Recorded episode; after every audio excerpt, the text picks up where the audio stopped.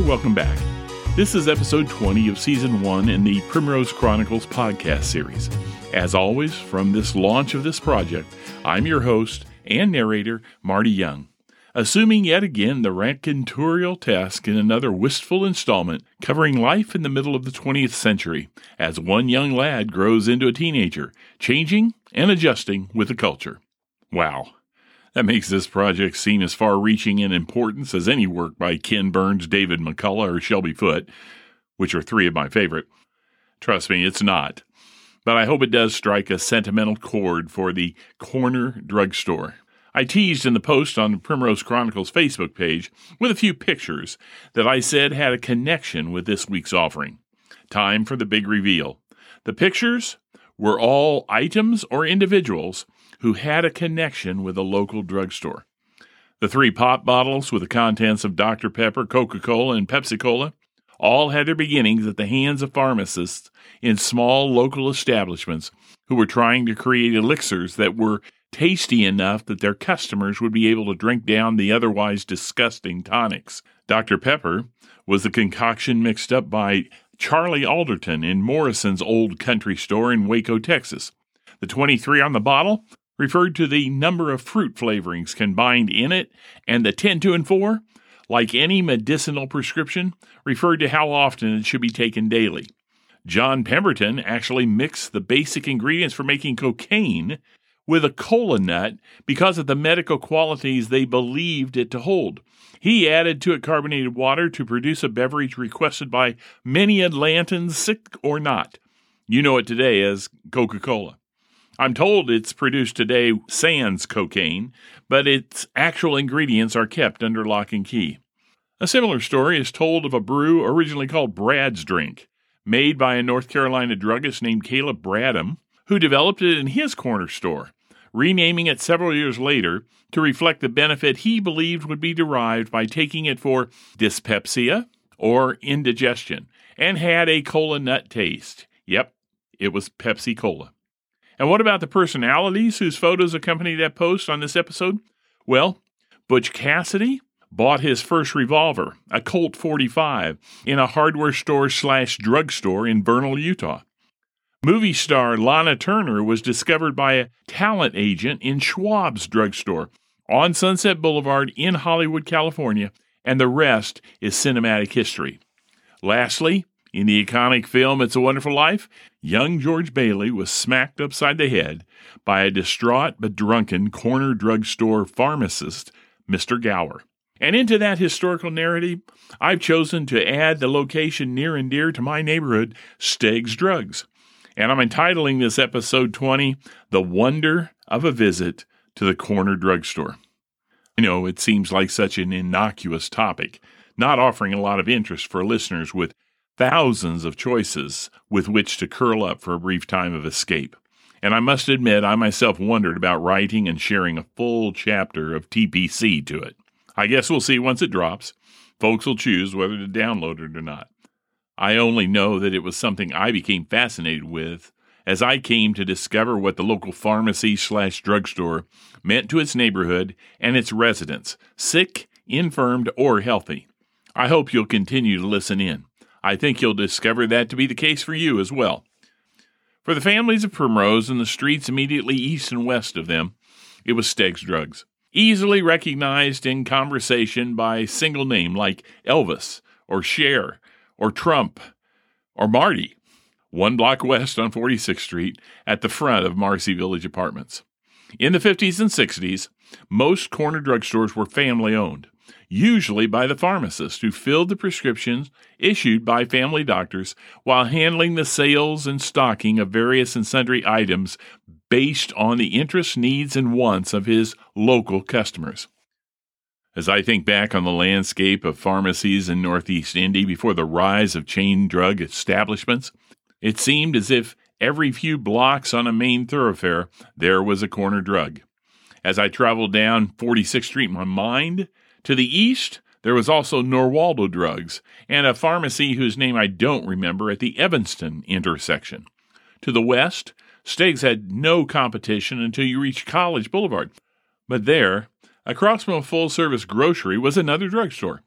North and south on College, similar establishments sat at 42nd Street, 38th Street, both to the south, and north, there was one at 49th Street, Kessler Boulevard, and Broad Ripple Avenue. And now to complete the memory circuit, there was 52nd Street, just north of Elementary School 91, and it held opportunities to get prescriptions filled and offered assorted other items secured for home and school. Let's see, at 52nd and Ralston, there was one, and then down to the east, there was one at Keystone and 52nd. And then down that busy boulevard to the south, we had Town and Country Drug at about 44th and Keystone. On the east side of that street, around the corner from Town and Country Bowl, it was in a strip mall along with the standard grocery, the DMV, and a Chinese restaurant. You know, thinking back, we certainly had our choices. Being family owned, they each had the character of their proprietor. A couple of them were all business. By that I mean the medical business. In addition to providing the medicinal needs the family practitioner may have indicated as the perfect remedy in a prescription, most of the shelves on aisles were devoted to medications not requiring a doctor's signature, but coming at a doctor's recommendation or at least the recommendation of a doty grandma for everything that might ail you. About the only other items in shelves were for recovery and home treatment crutches and braces and thermometers and bandages. Such an assortment left little room for items that might bring in youth and children in to spend their allowances, and that was probably by design. The professionals therein considered their calling to be to the sick and the infirmed, period. Those enterprises catered only to the seriously in need of pharmaceutical services. The other drugstores, though, were more inclined to broaden their offerings so that they could also be the place to frequent for almost any basic home or personal need by the locals, medicinal or otherwise, especially if it was just on the spur of the moment. As a result, for most households, the closer the store, the better. And in our neighborhood, it was, yes, Steg's. As it related to me, it became a go to through my upper elementary and junior high years, even into early high school, because it was only two blocks away easily reached on bicycle, quickly shopped, allowing me to often be back even before I was up again in our neighborhood athletic contest. And because I could either cut through Marcy Village garages or travel by sidewalk the entire way, I could make the trek right up until they closed, even into the darkness.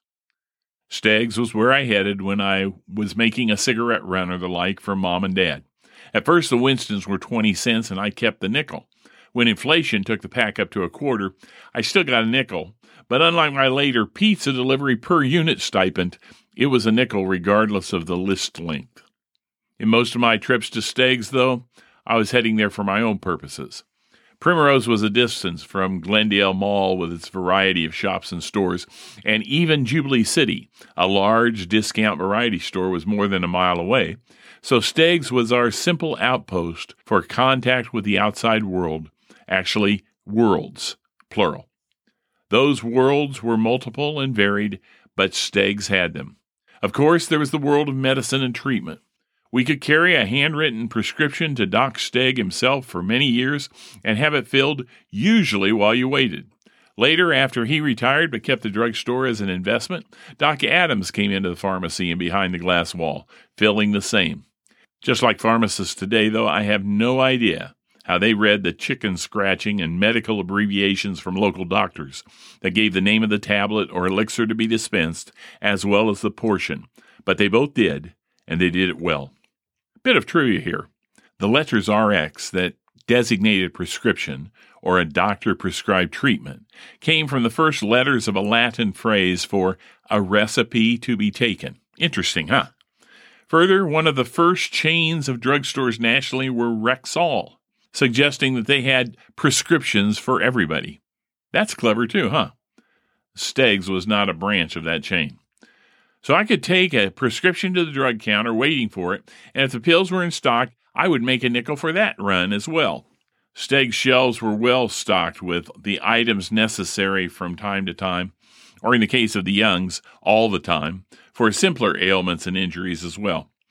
I remember trips to the drugstore for Vicks products like VapoRub and cough syrup, castor oil and cod liver oil, ugh, St. Joseph's baby aspirin, and the like. And if the need was for the treatment of injuries, cuts, and scrapes, they would be treated with Merthiolate and band aids, both of which were readily available. Now, remember to blow on the wound as Mom applied the orange disinfectant. Remember that too? There were also the hair care products, items for shaving and shampooing and soaping. And I guess the final component of that unique world were the items of personal health and hygiene. Because of the modesty of my parents, I was never asked to peruse those shelves. They always just said, We do need some other stuff, but we'll get it next time we're out. Those were all part of the world of pharmacy on the shelves immediately around the elevated medical supply office in the back center of the larger store. The other areas of our neighborhood drugstore were worlds unto themselves for a youth, with or without coin in his pocket, but he was much more welcomed if his situation was the latter. As you face the medicine counter to the right and along the back wall was the world of periodical publications and paperbacks. There you would find racks of not only Louis L'Amour westerns, Agatha Christie mysteries, Harlequin romances, and the like, but also open shelves of current newspapers, magazines, and comic books. It was like a second library with a limited reading room opportunity. I'm pretty sure it was positioned so that the owner, druggist, could look down from the raised cubicle of apothecary jars and pill bottles and keep an eye on the young browsers of the illustrated and photographic offerings. We had several magazines that came directly to our home, courtesy of our mailman, Uncle Sam.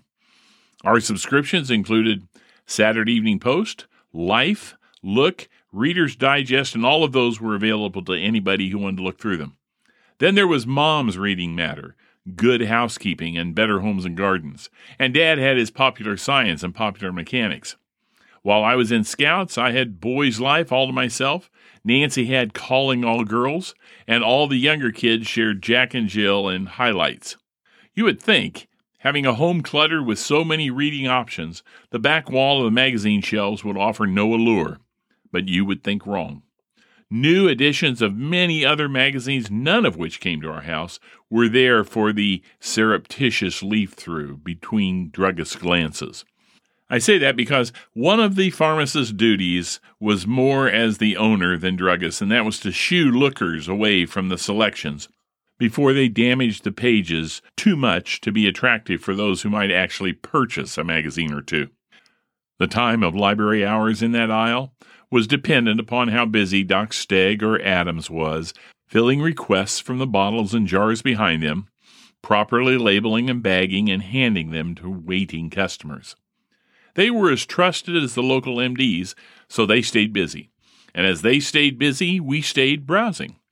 Who knew there were so many magazines published solely for specific interests? My own perusing was usually in one of four areas sports, of which there was Sports Illustrated and Sporting News, the former for all the wide world of sports, and the latter the Bible for all details and statistics regarding baseball, football, and basketball dependent upon the season. For a long time, the vertical rack of comic books drew my attention. Not so much the cartoon variety of Disney characters from the movies and the local Saturday morning kid shows hosted by Cowboy Bob and Janie, I probably would watch them in the privacy of my home, but I couldn't be caught opening a copy of Donald Duck and Mickey in as public a location as the drugstore. So if I leafed through the comic book rack, my attention went to the DC comics and the like of Superman, Batman, Aquaman, the Greens, both Lantern and Hornet, Justice League of America, and others. My buddies and I usually ended up buying one or two each, plopping down a dime or two, with all the purchases being different knowing that we'd trade with each other and be ready for the next delivery in a week or two as they were brought up to date. One selection I seemed to have a singular attraction to was the classic illustrated series. First, they were more expensive, 15 cents a piece, versus the others that were a dime. And they were just as the title suggested comic book adaptations of famous literary works. They were generally action works, appealing more to boys than girls, Titles that I remember included Three Musketeers and Robinson Crusoe and Around the World in 80 Days, but don't get me started. Wikipedia says there were 169 of them. Between the card game authors, through which I learned about 12 or 13 literary giants, each having four of their works highlighted on the cards, and the many issues of Classics Illustrated, I was eventually drawn to reading the actual novels. I learned early on, though, that the comic variety did not offer the depth of content that allowed me to use them as a means by which I fulfilled any literature reading assignment. I had to turn to Cliff Notes for that. I said there were four areas of print I was drawn to, and no, another was not Playboy and the other men's magazines. Doc Stegg did not stock them. And when Doc Adams finally did, they were behind the counter at the checkout with a cardboard across every part of the cover except the title. You had to go over to Town and Country Drug by the bowling alley to find a magazine rack that had them out for anyone to skim, but they were right there inside the door, so every adult in the neighborhood could see what was being read as they came in. Uh, that's what I was told, anyway. A third area was almost as mockable as getting caught by the buddies reading a Disney comic, and that was the magazines that contained the lyrics to top 40 hits. You know, if you listen to my last TPC episode, I was consumed by the playlists of rock and roll music, and in my desire to be the one in the know, I would quickly pick up a hit parader magazine or song lyrics magazine, find the words to songs I couldn't quite make out, commit them to some semblance of memory, and then wait for the opportunity at school the next day or week to be the all knowing resource for musical poetry. Yes, I'll say it first. I was a particular kind of geek. The final area of the world of periodical print that I was drawn to, at least as far as my mom was concerned, was only slightly above those publications you could only find at Town and Country. It was the humor and satirical offerings of magazines like Mad and Cracked. Now, Cracked was an occasional browse, and actually, though, was only a knockoff imitation of the giant in that field, Mad magazine. For me, Mad was always a flat out monthly purchase, to be taken home and read, cover to cover and edge to edge. It was a monthly comic magazine filled with parodies, spoofs of current events, movies and TV shows, and even personalities in the news. Sadly, I've been told much of my current bent in humor came from too steady a diet of Alfred E. Neuman, the magazine's flop eared, gap toothed, eternally smiling mascot. In fact, if my smart alecky comments turned too much toward my parents and mom in particular, I was forbidden from bringing the current issue of Mad Magazine into the house. That meant I had to keep it stashed at Bossler's house in his clubhouse until Mom's ire blew over. Overall, Mom thought that publication was totally without merit or decorum, and if she'd had her druthers, it would be stricken from my reading selections because, as she said, it's just dumb. Of course, she had the similar opinion of the Three Stooges, so what did she know? For me, it often took days to properly pore over the latest Mad magazine. Regular features like Spy versus Spy, The Lighter Side of, and the Mad Fold In, to say nothing about the special comic strips, taking pot shots at politics and politicians and culture in general.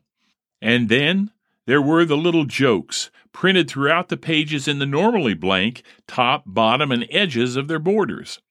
They were the sources of many one liners that got me into a lot of trouble in the long run.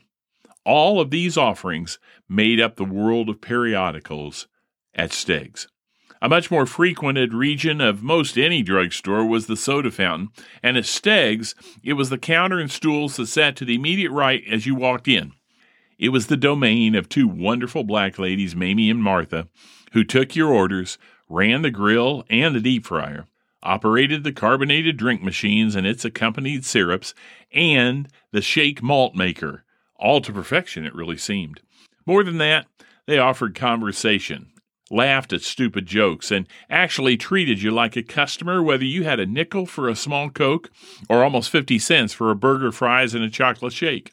And even if your pocket of change did not allow for the appropriate 10% tip, they welcomed you.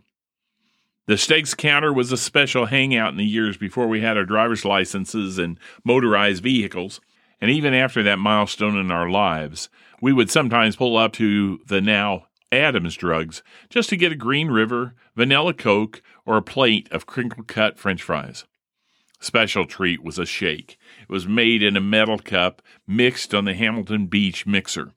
To have it served in a clear glass, topped with whipped cream and a cherry, and knowing that when you finished that, another half glass remained in the frosty aluminum container sitting on the counter until you asked for it at no extra charge, that was a wonderful realization. Sometimes our stop there was on our way to Arsenal Park or the Little League fields for a daytime pickup baseball game. Other times it was an evening organized game at the same fairgrounds fields. From behind the Stegg's counter, both Mamie and Martha were always ready to ask how it went, consoling in a loss, celebrating in a win. It was kind of our own age appropriate cheers bar, where everybody knew our names, although without adult beverages. One final world came into the drugstore scene before I left junior high. Stegg's expanded their variety of selections by stocking a section devoted to the high school set. In an attempt to lure the teen population that was now making its way to the record stores of Broad Ripple and Glendale and Meadows malls for the most recent songs played on their stations and televised bandstand shows and weekend dance parties, drawing them back to the neighborhood shopping haunts, as it were. More and more of them were collecting the hits on 45s.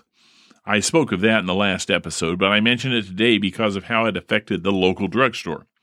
One day when we went in, we were told by Mamie that there was now, on the far opposite end of the store, a couple of vertical racks, similar to ones that held the comics, that now held a few copies of several of the newest pop musical offerings seven inches in diameter, down from the 12 inch size of the earlier decade, along with center openings now one and a half inches in diameter instead of the quarter inch holes in the old 78s. Oh, and they were now played at 45 revolutions per minute. They were also made of a more durable vinyl than the previous brittle shellac. You can become a member of the fans of the Primrose Chronicles Facebook page and get the lowdown as to why the change in hole size and diameter, or you can just Google it. Anyway, at the World of Wax in the northeast corner of Stegg's, I regularly checked out those musical offerings recorded by favorite popular artists. I got much of my early music diet met by the used 78s that I purchased for a nickel apiece from a friend of mom and dad's who had a number of jukeboxes in diners and drive ins around town after they'd been played there for a couple of weeks. But I believe my first 45 was purchased at Stegg's. It was The Miracles, you know, of Smokey Robinson and the fame. Big hit on the R&B charts and a crossover into the mainstream. Think white top 40. It was shop around. I bought others there from time to time, but most I got cheaper at Jubilee City or up at Glendale for a wider selection and, of course, the arrival of the new LP albums. One recollection that I'm not that proud of sharing, but I'll do so, just to bring this thus far wistful remembrance to a sobering realization that I'm not your perfect bard, is the day I served as lookout for a heist that took place at Stegg's. I'd begun to hang with a guy who was in my scout troop. Yes, Boy Scouts. And in a future chapter, I will share how that vaunted and highly respected trainer of young men introduced me to many things that would have remained outside my ken for at least a few years in the future had I not joined it. Anyway, a guy from my grade who lived up on 52nd Street but was in my scout troop 60 he and I decided to forego dropping into his neighborhood drugstore up at 52nd and Ralston, and instead to travel down my way and into Stegg's. In retrospect, there may have been some extenuating circumstances for us not visiting the 52nd Street establishment. We had made our way through the various sections of Stegland that interested us, the magazines and the soda counter, before ending up at the racks of 45s. My friend's apocryphal name for the sake of this narrative will be Eric Ross.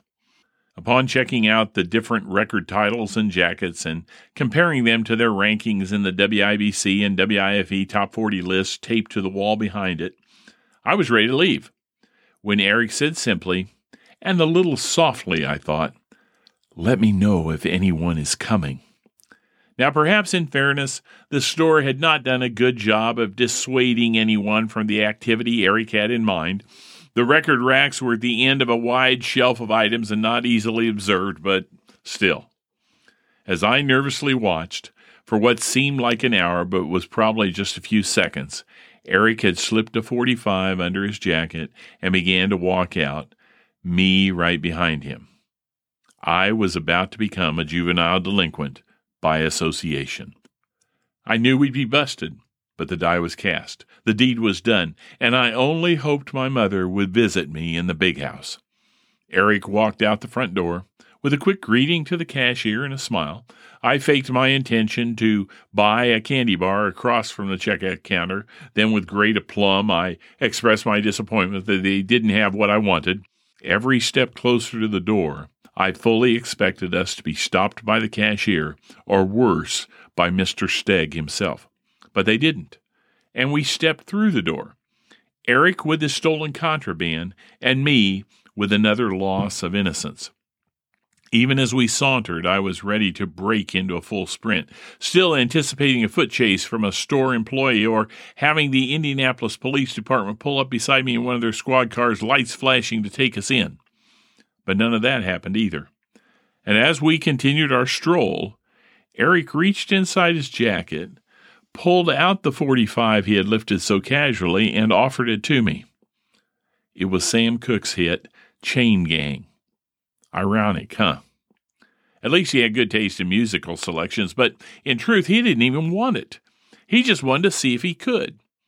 And I began to see why he might not be welcome in the store near his home. I did not accept his offering of friendship. We parted ways at Primrose, me heading south and Eric heading north. I made up reasons not to go anywhere else with him in the next days and weeks. Over time, the friendship cooled to mere acquaintances. It wasn't long after that that I also left Scouts. Not because of Eric, but it could be said I was glad that I didn't have to feign liking him for the sake of his rank and position in the troop. I guess I should admit that my experience with crime and lack of desire to continue down its path was not because I was a paragon of virtue. It was mostly because the very thought of getting caught scared me spitless. So I guess there's something to be said for that deterrent.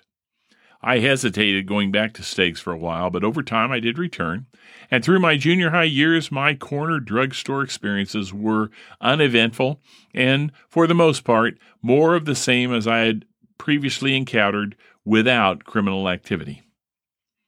And thus ends this narrative, however abrupt it might seem. For those of you of my age and era, I hope your thoughts have been turned back to those simple days, before box stores and malls, where the local druggist centered the needs of most households around a single offering, medicines and remedies, but could be a resource and a consultant for most everything we needed at the house. For all of you who have no recollection of such places, who remember nothing but malls and big box stores, I know you may feel even a little sorry for us with our limited opportunities. But be assured it was good. We didn't know any better. We had nothing to compare it to. So, though we were inconvenienced by sometimes a unavailability, we learned to do without. Anyway, I think I'll wrap up this telling to say thank you for listening in on what could be considered a rather mundane topic the corner drugstore. I really hope this telling rose above that level for you. I'll be back next week with a look back at a more exciting venue, Riverside Amusement Park. A trip there out at 38th and White River Parkway was an end to summer, beginning a fall event for the Young Clan annually. So I guess it's time. Before that, though, I think I'll try to recreate a cherry phosphate or a lime rickey. I know I can whip up a vanilla Coke. Then I'll just sit back and think gratefully I didn't get sent up the river and was instead allowed to continue my years growing up on Primrose Lane, or er, Primrose Avenue. Blessings.